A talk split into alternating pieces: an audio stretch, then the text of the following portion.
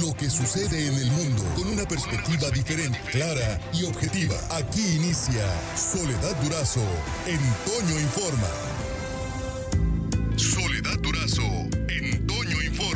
Y como cada martes tengo en la línea telefónica y me da mucho gusto saludar a Moisés Gómez Reina con su colaboración de los martes. Moisés, ayer que hablamos para, para ver el tema, pues dijimos los resultados de la Auditoría Superior de la Federación, pero vaya al revés el que, el que se dio anoche. Te escucho, Moisés, te escuchamos, Moisés.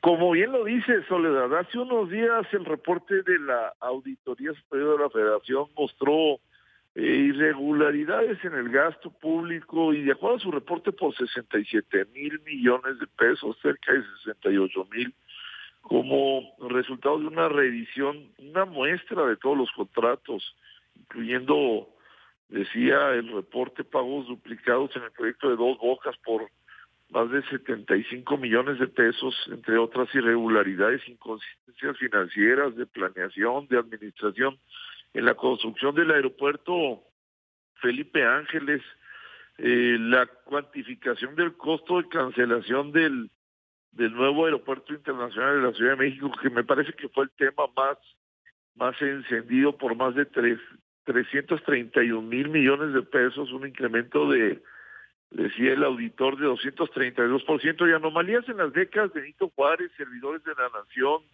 adultos mayores sembrando vidas, jóvenes construyendo el futuro por cerca de cuatro mil millones de pesos. De acuerdo al reporte de la auditoría, se mostraron anomalías en la compra de medicamentos, además de suministros médicos, en la compra de vacunas, señalando falta de congruencia y calidad en el diseño del, del programa de compras, sumada a una mala instrumentación, dice la auditoría en el proceso de acuerdo a la calidad en el gasto, lo cual eh, pone en riesgo el acceso efectivo, universal y gratuito a los medicamentos a la población. Bueno, la auditoría de la Federación indicó en su reporte que se licitó solo uno de cada diez contratos públicos, es decir, que se adjudicó de manera directa con un alto nivel de opacidad. Ante este reporte, el presidente el día ayer en la mañana señaló que la Auditoría Superior de la Federación eh, exageraba y que no solo eso, sino que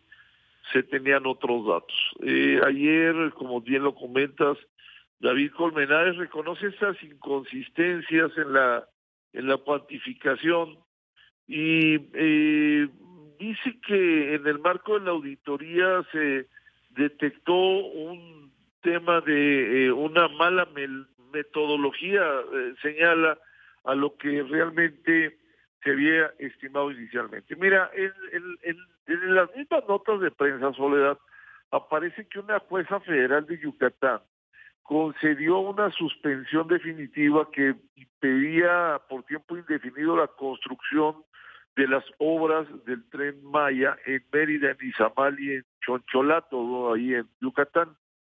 Y esto lo traigo a colación, Soledad, porque todos estos temas que hemos estado platicando en estos últimos dos minutos eh, nos obligan a fortalecer más que nunca los mecanismos de transparencia, de rendición de cuentas y precisamente hoy, casualmente hoy cuando se rinde el informe de labores de la presidenta del Instituto Nacional de Transparencia, Acceso a la Información y Protección de Datos Personales, organismo que ha trascendido en los pasillos, se pretende desaparecer.